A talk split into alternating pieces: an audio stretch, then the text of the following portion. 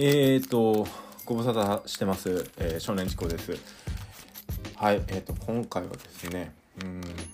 ちょっとだいぶ時間空いちゃったんですけども、うんとですね、ちょっとサッカーの話を若干したいなと思ってます。あの、サッカーの今回何の話かっていうと、すごくこう、狭い、ちっちゃい話なんですけども、えっとね、最近、その、日本代表のアーセナルに所属する冨安選手ディフェンダーの選手ですね。があのスパイクって、まあ、靴ですよね。あのシューズを、えー交換したことによって怪我が発生しにくくなってるんじゃないかと。いう噂がな出ていてで結構怪我がちの選手が履いているのがナイキで、えーとアシックスに変えたことによって怪我が減っているっぽいという噂があるんですね。であの靴って、まあ、サッカースパイクって結局下駄みたいな状態で浮いているので踏み込む時にこう芝にゴグって、えー入ってなるもんなんですけどもそれがあのまあその何ていうんですかスパイクの形とかあとはそのえー、とフィット感だけではなくて多分その重心バランスみたいなところとかが日本人のバランス感覚からすると合わなかったんだろうなというか本当は冨安選手の体のその体格に合わせた、えー重量バランスみたいなのを考えた重心設計になっていればもしかするとならなかったのかもしれないですけどもただ昔からよく言われているのはうんと日本人は幅広なんですよね。トリプル E っていうあの一番その足の幅が広くて高あの上下幅がないもの高、えーあのがよく測れるんですよ。日本人の足には。なので、えっと、僕とかもそうなんですけどナイキのバッシュとかナイキの靴って合わないんですよね。歩くと結構疲れちゃうっていうのは昔からあったんですよ。でもナイキの靴ってシュッとしてて非常にかっこいいので、まあ、たまに欲しくなって買ったりするんですけどもやっぱり合わなくって結構すぐやめちゃうんですよね。で僕は結構ドイツまあドイツというアディダスの日本人に合わせたバージョンをアディダスは作ってるのでアディダスをよく履いてたんですけどここに来てやっぱり日本人の足を分かっているアシックスとかミズノとかそういう国産メーカーの方が良かったんじゃないのっていう話がもう一度再燃してきてるっていうのが面白いなと思ってちょっとお話ししようかなと思ったんですけどもアシックスの靴ってやっぱりそのランナーさんとかにはあ陸上選手ですねやっぱ一番好まれる靴なんですよね。でただそのサッカーとかになるとアシックスのスパイクってあんまり選ばれなかったんですよ。それはやっぱり海外のサッカー選手が履いてるシューズっていうのがやっぱ売れるのでかっこいいから売れるんで、えーどうしてもそれが、えー、と選ばれにくいみたいな。まあ、アシックス履いてる選手って、まあ、日本人が圧倒的に多いのでどうしても選ばないし、まあ、ちょっとイメージがね体育とかで履く靴みたいなイメージがどうしても先にあったりするので本当は違うんですよ。あのアシックスの靴って結構高いのでそうではないんですけどなんか学校シューズみたいなイメージがすごい強いんですよ。アシックスってなんとなく。だからちょっとねかっこいいかって言われるとちょっとかっこうーんって感じなんですね。でも僕らよりも前の世代とかだと鬼塚タイガー今リバイバルでね復刻して渋谷とかにも専門店あるぐらい人気なんですけど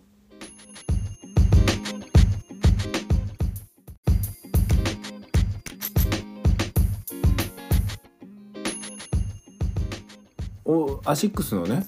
えーまあそういうイメージがあるんですけども、まあ、逆にこのタイミングでそういうその足にね負担がかからない。から、えー人体の損傷もしない。とか筋肉の怪我に悩まされない。っていうことで定着すればうんなんだろう。若い子にそういういい影響が与えられるわけですから。売り上げ伸びると思うんですよ。うん、だからまあアシックスいいチャンスなんじゃないかなと思うし、えー、ミズノのランバードですねもいいんじゃないかなと思うんですよ。で昔これアシックスじゃなくてミズノの話なんですけどミズノってブラジル代表のリバウドって選手が多分履いてたはずなんですよ。だからもともとは結構ねレベル高かったはずだし僕らが高校生ぐらいの時の水野って結構いい感じのランパードっていうそのブランドが結構スポーツ系では良かったんですよね。でもちろんあのちょっとおしゃれな人だとルコックってフランスのブランド履くしまあサッカー選手でもね一部の選手はあのロットあのアンブローとかねディアドラとかロットとかなんかそういうイタリア系のブランドを、まあ、は持ってる人とかいたしあのあとフランス、まあ、これスポーツシューズじゃないですけどフランスだったらあとカンペールとかねまあそういう、うん、あのちょっと洒落た感じのやつが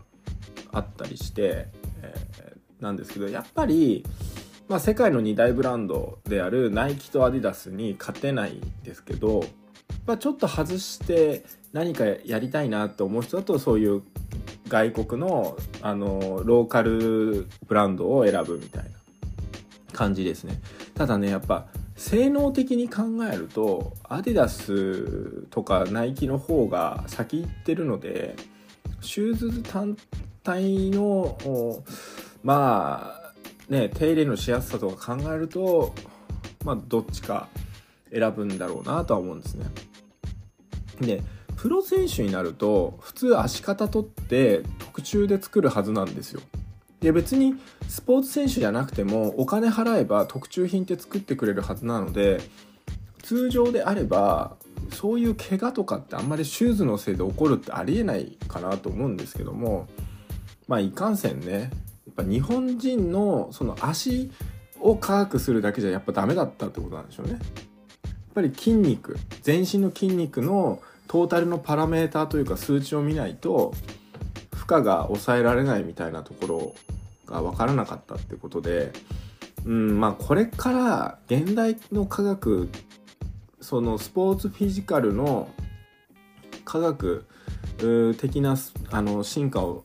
を見てた時にやっぱりこうトータルのロジックみたいなのを構築していかなきゃいけないですね。今って多分いろんなのが分散しちゃってて僕知らないんですけど多分分散していて私はこの専門家です私はこの専門家ですってなっちゃっててである全体論で語る統合理論で語る人がいないあんまりいないと思うんですよゼロじゃないと思うんですけど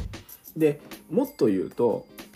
僕はヨーロッパに行った選手が軒並み怪我で大怪我しちゃってる理由ってあっちのフィジコが筋肉日本人の筋肉をあまり理解せずにあのこれだったら OK ってやっちゃってたのが問題だったんじゃないかなと思うんですよね。まあもちろんえー、っとネイマールとかが今回もその人体をね怪我したっていうことであのもうリーグ戦ちょっと次のえー、なんだっけ。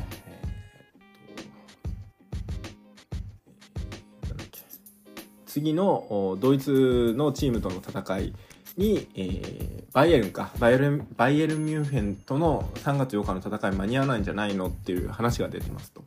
まあ人体やっちゃうと人体切れてるわけじゃなくて人体を損傷してる状態伸びちゃってる状態だと思うので伸びたのを戻すってなるとまあ軽度だったら2週間で済むんですけどそれでもプロレベルで戻るってなると痛みが引かないからまあね、プレイできない限り5分とかしかできないとか、そんな感じじゃないかなって思います。僕も昔サッカーやって人体やった時は2週間って言われたけど結局、えー、っと、まともに歩けるようになったのは半年かかり、だから診断難しいんですよ。予想以上に伸びてたんでしょうね。半年かかって、まあ松葉杖は2週間取れた。だけど、ま、痛みが完全に引けてあの走れるって状態に戻るまでは、まあ、リハビリをちゃんとしてなかったっていうのもある普通の生活やってたんでまあそうですねやっぱ半年はかかりましたし冬になるとしくしく痛むのでその痛みが取れるまでは3年以上かかった感じでしたからまあ無理っすよね。うん。まあプロ選手だとちゃんとリハビリすると思うしあの専門の医者がつくのでそんなことないと思うんですけどまあ人体やるってことはまあ少なくとも12ヶ月はちょっとプレイできないかなと。だからまあリーグ戦 PSG としてはリーグ戦はねパリ・サンジェルマンとしてはリーグ戦は多分現有メンバーでね十分勝てると思うんですよ。ムーバッペもいるしえっ、ー、とメッシもいるしまあそうそうたるメンバーがいるので勝てると思うんですけど問題はチャンピオンズリーグですよね。チャンピオンズリーグでトップ取らないと何のためにその前線すごい選手揃えたんだって話になっちゃうんで、まあ、難しいかなと思います。で話を戻すとえっと要はああやその何ていうんですかね。結局そのフィジカルの問題として結局筋力の筋繊維の形みたいなのが根本的にね DNA が異なるので地球人というざっくりした意味では一緒なんですけど細かいところが違うのでアングロサクソン系の人たちの筋肉を触るのとモンゴロイドの筋肉を触るのではやっぱりちょっと違うわけですよ。なので僕はいつも思ってるのは日本人のためにハリキュー市は少なくともヨーロッパにちゃんとした専門家がいてくれた方がいいかなと思うし今って実は海外でも東洋医学と西洋医学の融合みたいなのすごく進んでるんですよ。今まで完全に分断してたんですけどで日本の医療制度ってまさにえっと日本医師会が西洋医学ダーってやっちゃってたんで東洋医学かなり追いやってるんですけどなんだかんだで優秀なお医者さんって必ず漢方を使うんですよ。であんまり抗生物質に頼らないというかまあもともと医療費が圧迫されてきてるんで抗生物質ってそうそう出せなくなったんですけど何でもかんでも一時期抗生物質出されてたんですけどやっぱ体に良くないってことだし、えーと、ウイルスが耐性を持ってしまうので効かないってことになって抗生物質が出るのはよほどのことじゃないと出ませんと。で自然治癒の方向に行きなさいってことで今はその漢方をよく出すようになってきててその元々の日本の治療の仕方に戻されつつあってでこうすることによって漢方ってそんなに、ね、べらぼうに高額ではないので医療費が抑制されるからそっちがあの優先されてるっていうのが実情なんですよね。でそのだから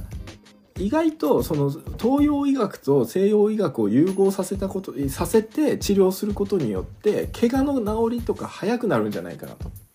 僕は思ってます。やっぱりこう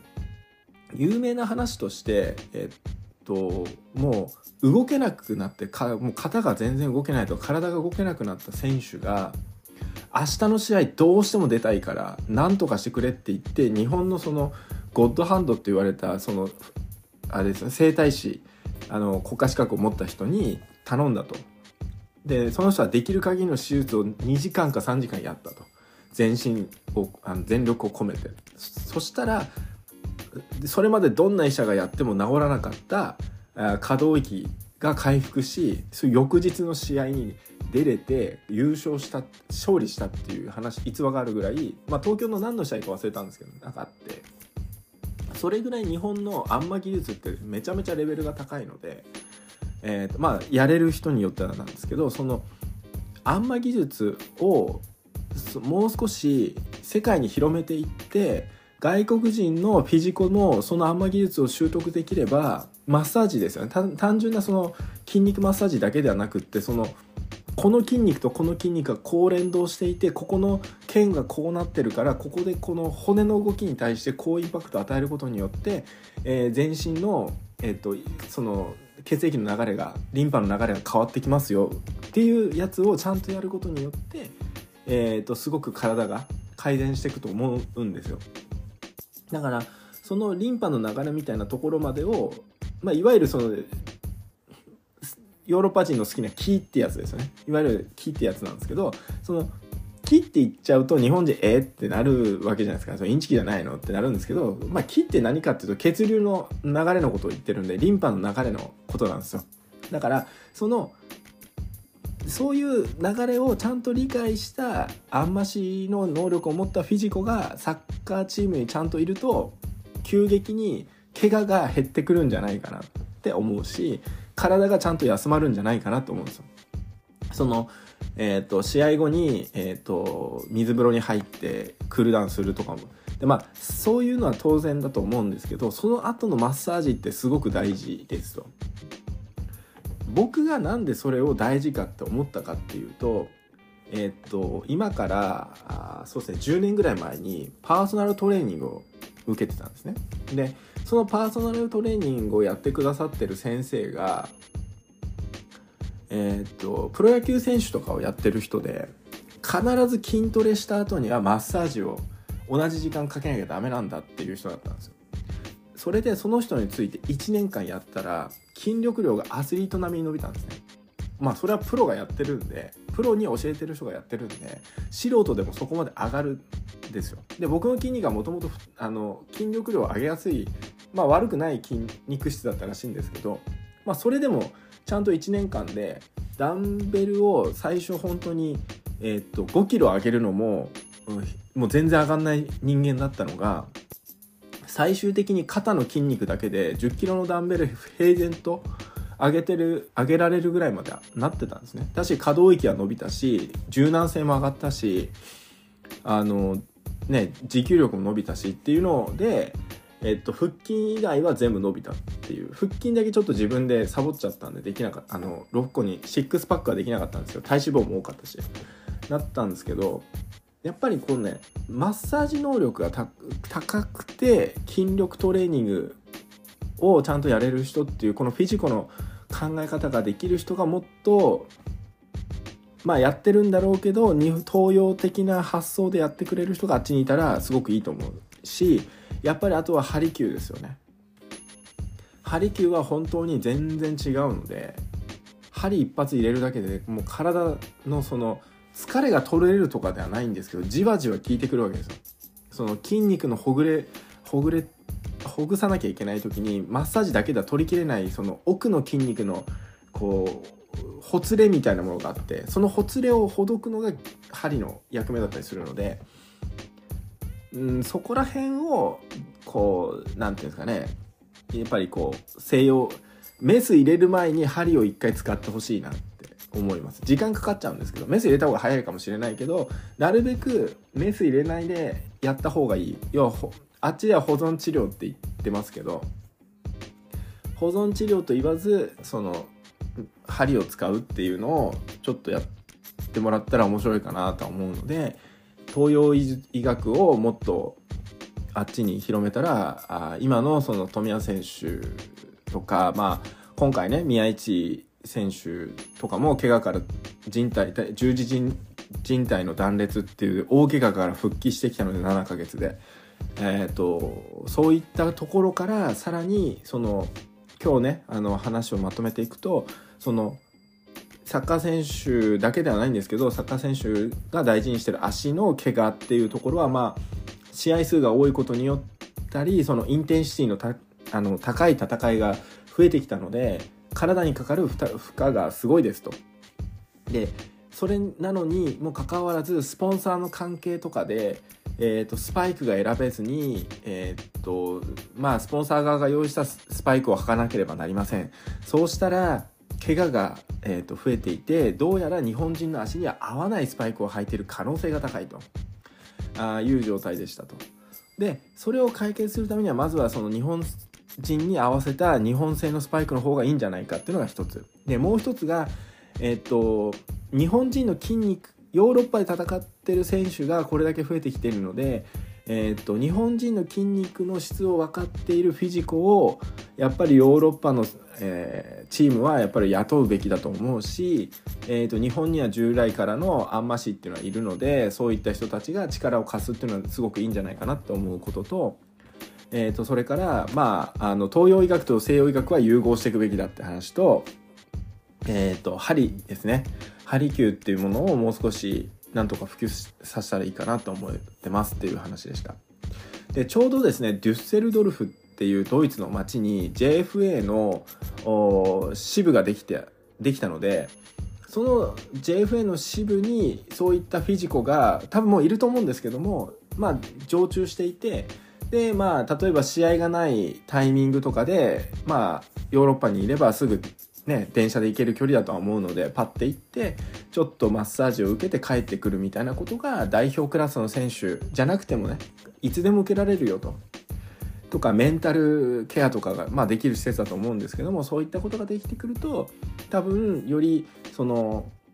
今までサポートがなかなか受けづらかったあその5大リーグ以外のリーグの選手ももっと怪我怪我せずに、えー戦えていくんじゃないかなと思いますし、えーもっともっといい選手が育っていくんじゃないかなと思います。でそこで得たさまざまなパラメーターっていうのがあると思っていてあのそういうパラメーターを各チームに送って有効活用してもらうと。